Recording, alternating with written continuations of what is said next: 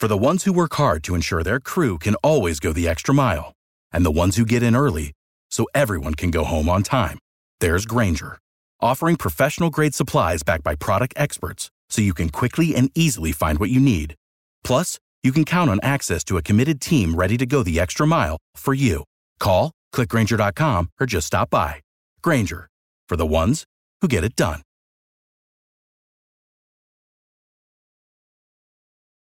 Every team, every topic, everywhere. This is Believe. The world famous Superbook Sports is now at the Lodge Casino in Blackhawk. You can get right in the heart of the action. Catch all of the games on their state of the art TVs in the comfort of this traditional sportsbook. I have been there. It's a fantastic place to watch a game. Superbook Sports is known for better odds, favorable pricing, and an extensive wagering menu focusing on your Colorado teams. Now, the Lodge Casino is your first place for fun and for sports. Have a gambling problem? Call 1 800 522 4700 for help.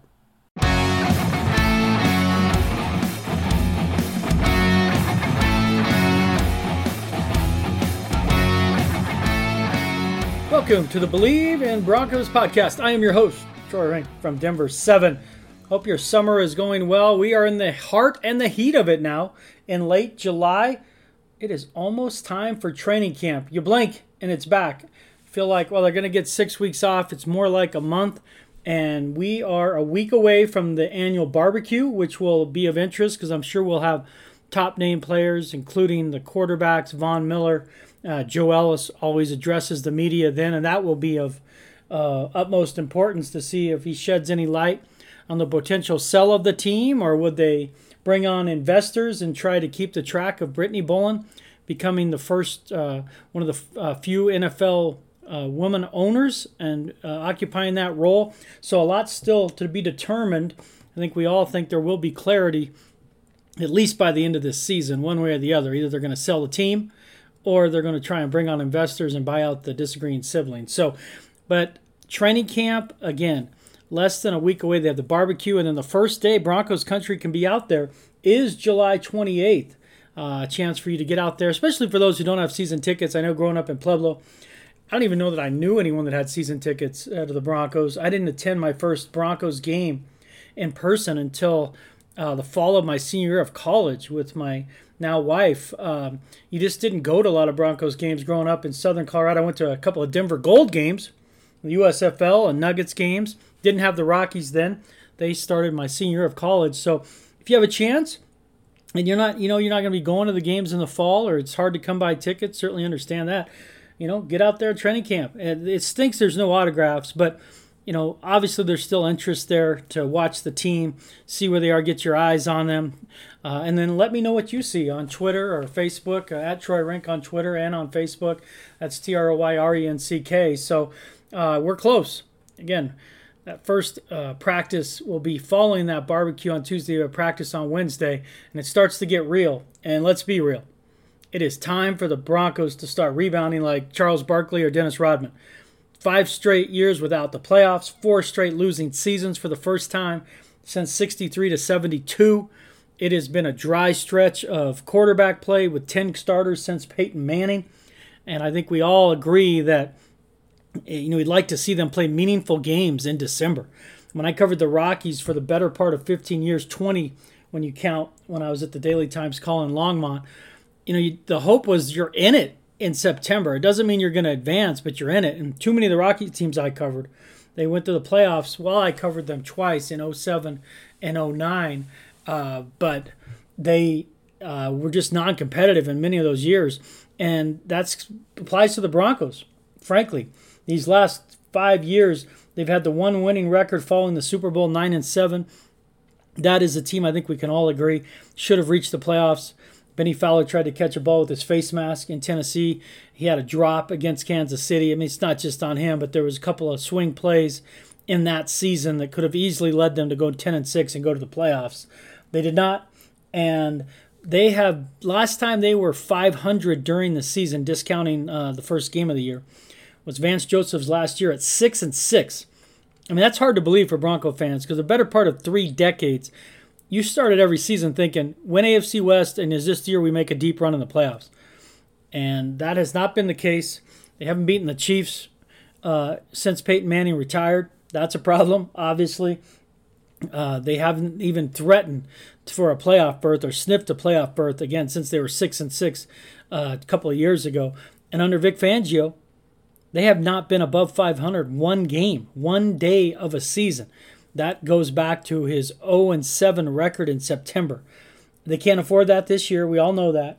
The schedule set up for them to start faster with at the Giants, at the Jaguars, home against the Jets, and we can't uh, stress enough and overstate the importance of 2 and 1, 3 and 0 because then you get the Ravens, then you get the Steelers.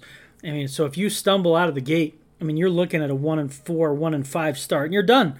I don't want to hear the math, and I don't want to hear people saying if they do this, they're not, because they're not going to beat the Chiefs. So that's two more losses. And then you're at seven. Now you're going to have to like win out. I mean, come on. I mean, let's let's be real here. Be honest with yourself. That's not happening. That's why staying around that 500 mark all season is so important because they're not a team built to go on a three, four game winning streak uh, because they, you know, are they going to beat the Chargers on the road? Are they going to beat the Raiders on the road? They finish. Those are games, all division games. They finish with at the Raiders, at the uh, Chiefs. I mean, if you're going to sit here and tell me they're going to win those games, then you're going to also pause and say, oh, by the way, they acquired Aaron Rodgers because they don't win on the road against good teams. They barely win on the road as it is. So, a important start is critical for this team this season. And there's going to have to have guys overperform, exceed expectations, and your best players have to be great in big moments. So, with that, uh, I, I want to introduce a topic. It was introduced by uh, Broncos.com. Aric DiLalla does a great job with the Broncos website. He sent out an email about uh, awards, you know, having our predictions for awards as beat writers, and I'll, I'll, email Aric back. But it made for a great topic for today's pod as I was going through a, several different lists. So I'm like, this would be a fun list still trying to have some fun prior to the season. And let's go through what would that look like if and who would be the best players on the Broncos team. We're going to get that and name those players after the break. My Believe in Broncos podcast is sponsored by Hoggatt Injury Law. Their motto, with us, it's personal. Speaking of personal, let me tell you about my friend Darby Hoggatt. I've known Darby for the better part of a decade, coached his son in travel baseball. At those tournaments, we would talk a lot of baseball and a lot of Broncos. He's a huge Broncos fan. We've become friends. In fact, many of Darby's clients have become his good friends. You don't even have to pay Darby up front. If your case goes as planned, Darby will be the one writing checks to you. If you've been hurt in a car wreck or injured at work, give his team a call at 1 833 Hoggatt. H O G A T or find out more by visiting their website at www.hoggattlaw.com. Welcome back to the Believe in Broncos podcast. I am your host, Troy Renck from Denver 7. As promised, we are going to discuss going kind of from the bottom, working our way up. Um, awards. You know, again, Broncos.com is polling several of us writers and broadcasters what we think of the players on this team and who could be the best players on this team and you know win their theoretical awards. I mean, in some cases, obviously, if you win the league award, that's different. But makes for an interesting conversation as we look at how can the Broncos get back to a winning record? How can they reach the playoffs? And that is you have guys exceed expectations and you have your best players play well. And we'll start with the first one on this list. We'll work our way to the top, uh, which will ultimately be MVP of the team. So when we look at this list, the first category, comeback player of the year, there's two obvious choices. Courtland Sutton, coming off an ACL injury, and Von Miller, coming off a dislocated ankle tendon that required surgery. Both Sutton played uh, essentially a half at Pittsburgh, played half of one game because he missed the opener after straining his shoulder diving for a ball before practice. So he missed the season opener and only played half of the second game. And Von Miller, in a practice leading up to the season opener, in a non contact drill, dislocated his ankle tendon. He missed the entire season. Now, at age 32, he's trying to reclaim his form and bounce back. So, comeback player of the year. For me, again, I've been a bit of a ride or die guy with Von for years. And if they are going to get where they need to go on this team, Von Miller has to be great. Not good, but great. And that means 12 to 13 sacks. That means a disruptive presence. He recently was ranked by ESPN, a poll of, I think it was 50 coaches, executives, where they go kind of position by position. He was ranked the sixth best outside linebacker. He's highly regarded in the industry still. At age 32, if you look at the history of the Kevin Greenes and the Bruce Smiths, guys who make the Hall of Fame, there's no reason Von Miller can't get to 12, 13 sacks. The one thing preventing it would be his own offense. If the offense stinks, they can't get a lead, they can't keep it to a one score game in the late third and fourth quarter, it's difficult to get sacks. And people come down on Von. Where are the sacks? He had two tackles, no sacks. If they don't drop back and they're constantly leading and they're just going to dump down or do quick hitters, he can't get sacks. The ball's out in two seconds. So, comeback player of the year, I give the edge to the Von Miller. I do think Courtland Sutton's going to be a really good player for the Broncos. The difference now for Sutton than it was uh, when he made the Pro Bowl two years ago, there's a lot more mouths to feed.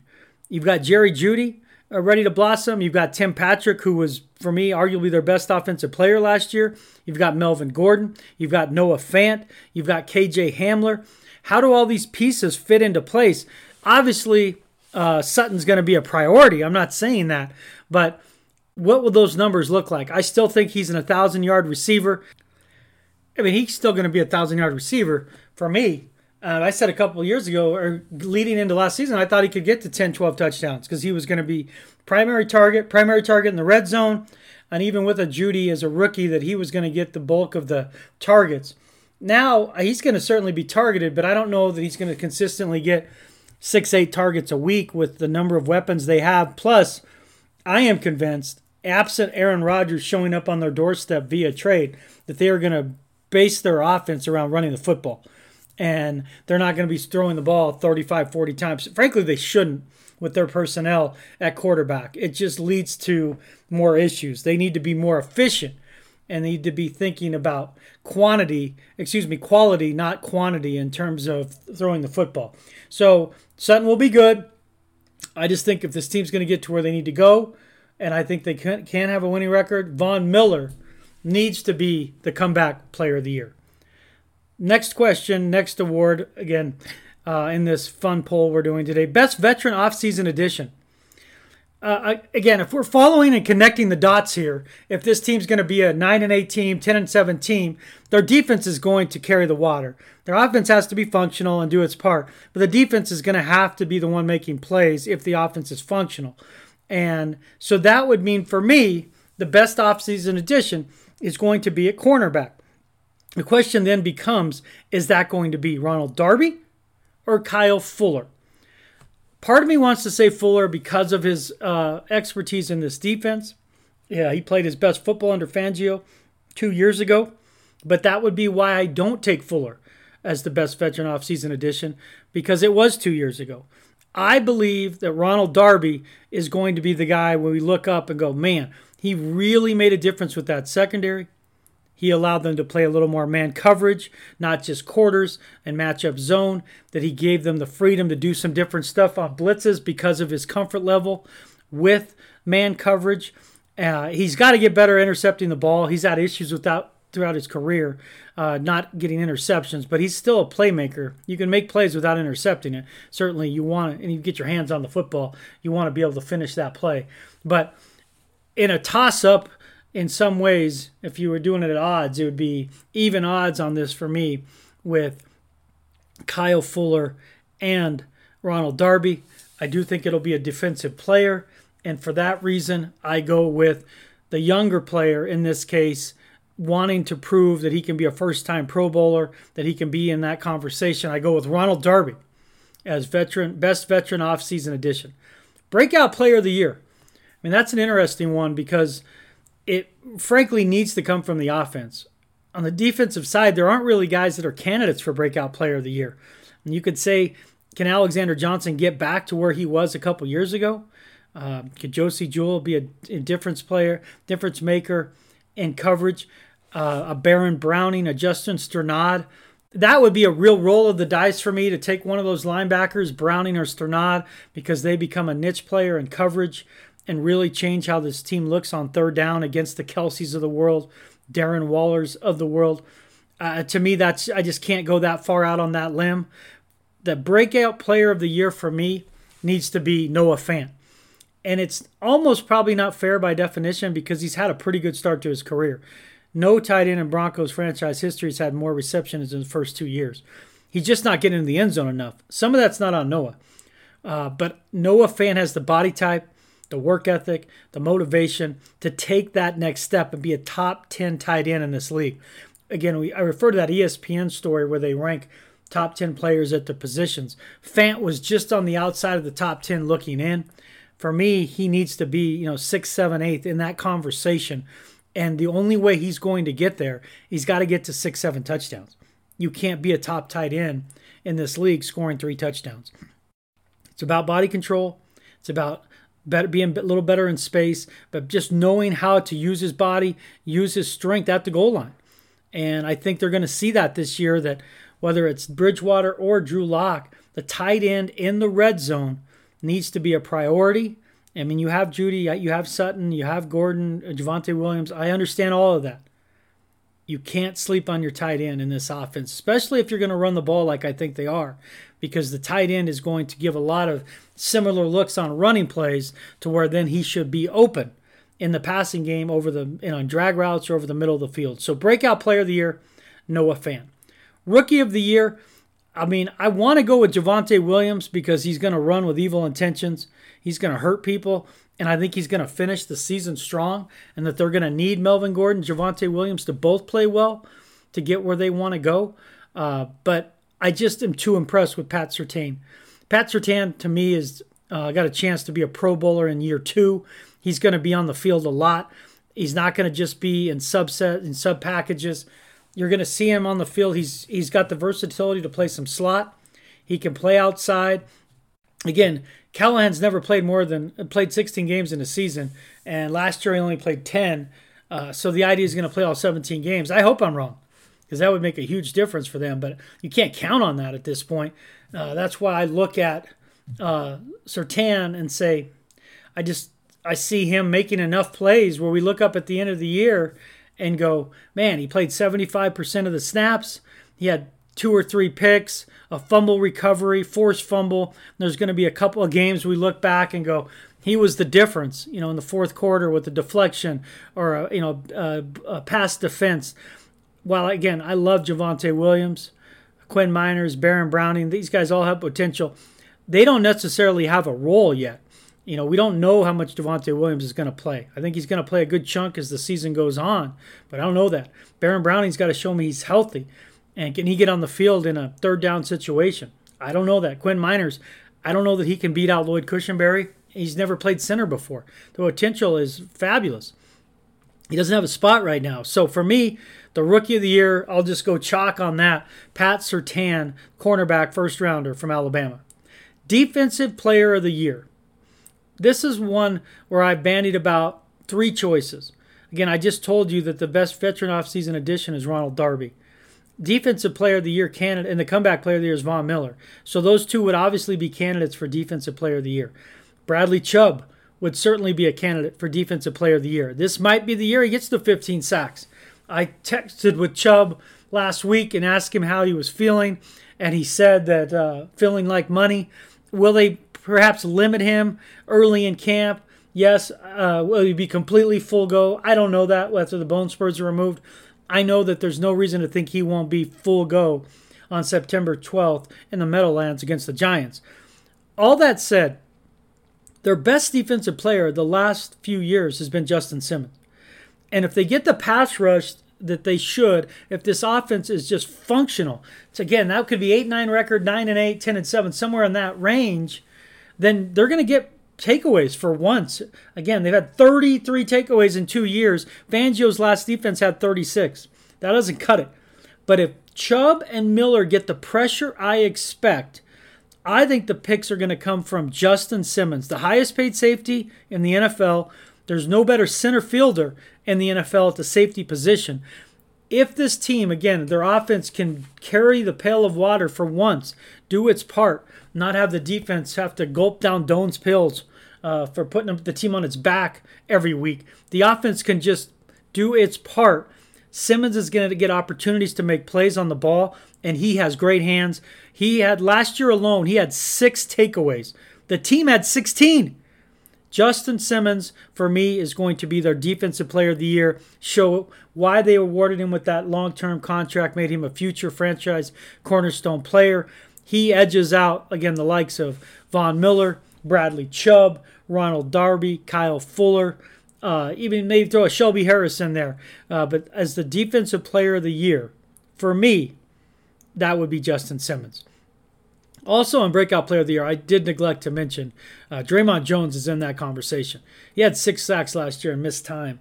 He has the chance to get to double digit sacks. Again, these was if everything went perfectly, they're healthy, they're in games to where they can get pressure. But don't sleep on Dre'Mont Jones as a breakout player of the year. I said Fant because that's who it needs to be if they're going to get to where they want to go. But keep an eye on Dre'Mont Jones. So that gets up to offensive player of the year we all know it needs to be a quarterback, but it's not going to be. I'm not going to fool myself and trick myself into believing this is the year they figure out the quarterback position because both candidates, I mean, they shrug shoulders. Teddy's a decent game manager. He can he can win in this league. He won with the Saints. He wasn't very good last year with the Panthers, especially after he hurt his knee. Uh, but he is incredibly accurate, one of the most accurate passers in the league year to year, and he has shown he can win games protect the football. His ceiling is not great. He's not a guy that's going to take a lot of chances. And for me, he needs to be a better version of Case Keenum from a few years ago. Case, if you remember, threw three picks in the opener uh, when he was going to take over and solve all their quarterback issues. And from that moment, he basically decided, because he got booed that day, I'm not going to throw any more picks. But he didn't throw any touchdowns either. I mean, he stopped turning the ball over, but he didn't make any plays. I mean, I don't need that either. It's like, oh, I'm not burning the food, but it has no flavor. I don't want to eat it. Just because you didn't burn it, if it has no flavor, why would I want to eat it? And that's where I am with the quarterback position with Teddy. Can he make enough plays to justify being in the lineup? And because I, I have a feeling he will take care of the ball. I do believe he can do that, but he's got to be able to make enough plays and be accurate consistently and make plays to keep the offense moving, keep the chains moving, and if nothing else, keep the defense on the field. Sometimes it's just winning off the field, excuse me. Sometimes it's just about winning the field position battle. God knows their special teams needs all the help it can get after the last few years. So, could it be Teddy? Yeah, it could be. Could it be Drew Lock? Again, Drew, higher upside, higher ceiling than Teddy. Uh, he has handled everything well this offseason from the Matthew Stafford rumors to the Deshaun, the Deshaun Watson rumors to the Aaron Rodgers rumors. He just put his head down and went to work. And I can appreciate that about him because he can't control that. As athletes uh, and as a coach, I've told people and kids I've coached, control what you can control.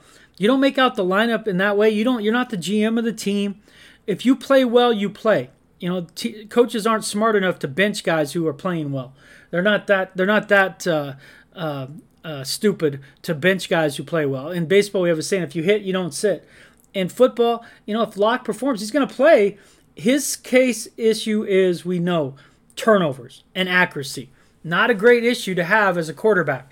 Last year, tied for the league league in picks, worst completion percentage at 57 in a league where everyone was completing between 65 and 70% of their passes. So it wasn't just that he had the worst, he had the worst at a time where everyone was completing passes.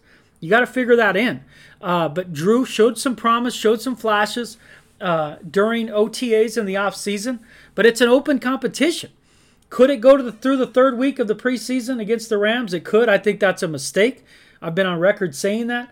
I think they need to make the decision after the Seahawks game because it allows the offense to have certainty, the locker room to know who the leader is. It doesn't mean you lose respect for the guy that loses the battle, but you need to know who your quarterback is. It's like a closer in baseball. When they open that door in the ninth inning, it can't be uh, like, let's make a deal and see who's running out the door. You have to know if you're a good team who your quarterback is, who your closer is. There's certain positions it matters. Doesn't matter who your nickel corner is. That doesn't change how the locker room views itself.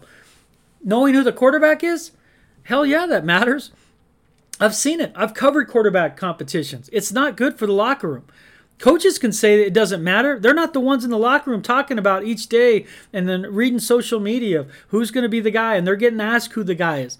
So for me, you make that decision. And Drew has the higher upside. Teddy certainly has the, the, the higher floor. And make a decision. If the person struggles, you can always go and make a switch. If it's Drew, again, uh, my, my issue with this, if it's Drew and you go one and two in those first three games, your season might be over. That's why I keep giving Teddy a slight edge. Teddy could go two and one. Then if he stinks against the Ravens, maybe you bench him and you try Drew Lock at Pittsburgh and see if that gives you a spark and you can go back to Teddy. But if you start Drew and go to Teddy, I don't ever see you going back to Drew. I don't see that. I would think his career in Denver at that point is all but over. But who would be their uh, when we look at this situation of offensive MVP? It won't be the quarterback. It needs to be this. I'm going to uh, cheat on this, but it needs to be the combination of Melvin Gordon and Javonte Williams, Mike Boone. They need to run the heck out of the football.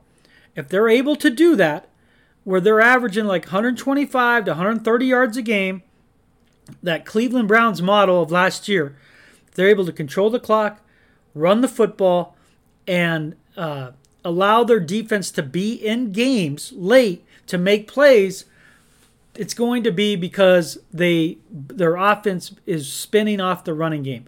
It's not ideal in a passing league. It's not. But we keep saying they're going to pass, they're going to go five wide. They're going to they just they haven't shown they can win that way. I mean, we've had 4 years of data have shown it's not working. They'd be better off at this point being a run first team and then you throw 25 to 30 times a game instead of throwing 35 to 40 times a game and then rushing for 100 yards. I just I don't think they can win that way with their personnel. Now again, one of these quarterbacks overachieve, maybe he got some nice weapons, uh, obviously in the passing game. But for me, you put the onus on your offensive line. Cushenberry's got to improve. Glasgow's got to improve. Risner, I know, is going to rebound. He'll be healthier. Bolles has got to stay on his track and Bobby Massie, Fleming, or Anderson's got to be solid at right tackle, and you've got to run the heck out of the football. That needs to be your offensive identity. So, the offensive player of the year, if you make me choose one, then I'm going to say it's Melvin Gordon because he's the starter at running back. But I'm going to say running back is going to be their offensive player of the year, and that's going to be a combination of Melvin Gordon, Javonte Williams, and Mike Boone. So, who does that leave as the MVP? Well, if they go to the playoffs, so they have a winning record, the MVP of this team is going to be the defense for me. So when you say it's the defense, I'm going to go right back to my guy, uh, Justin Simmons, as the playmaker, the difference maker at safety. It could be Von, could be Bradley Chubb, but if this team's going to get to where it wants to go, they're going to run the football, they're going to play good defense, and they're going to produce takeaways because they're in games late And if they produce takeaways, that puts the focus on Justin Simmons to be the guy central to making the most plays, and I would make him my MVP. So let me know what you think. We'll go back through them again. Comeback player of the year, Von Miller. My best veteran offseason addition I had is Ronald Darby. Breakout player of the year, Noah Fant. Rookie of the year, go chalk there with cornerback Pat Surtain. Defensive player of the year, Justin Simmons. Offensive player of the year, I say Melvin Gordon, but it's really the three headed approach of the running backs of Gordon, Javonte Williams, and Mike Boone. And MVP, again, if this season's going to go the way I think it is, it's going to be Justin Simmons benefiting from the pass rush of Malik Reed, Bradley Chubb, and a healthy Von Miller. So, let me know what you think. Uh, you can reach me on Twitter at Troy Renck, T R O Y R E N C K, or on Facebook, Troy Renck. Uh, let me know your thoughts, uh, where you guys see it, because camp will be opening. Broncos country, you will be out there. Can't wait to see you. I know the players are looking forward to the energy you provide as they try to finally figure it out and rebound and get back to a return to relevancy for your Denver Broncos. That will do it for our podcast. Thanks as always to my sponsor, my friends at Superbook Sports, and Darby Hoggatt, his personal personal injury law firm, and certainly my son Dagan, who produces these podcasts. I couldn't do it without him. Broncos country, I do this podcast for you. Happiness, that begins with me. Go out there and have a great day.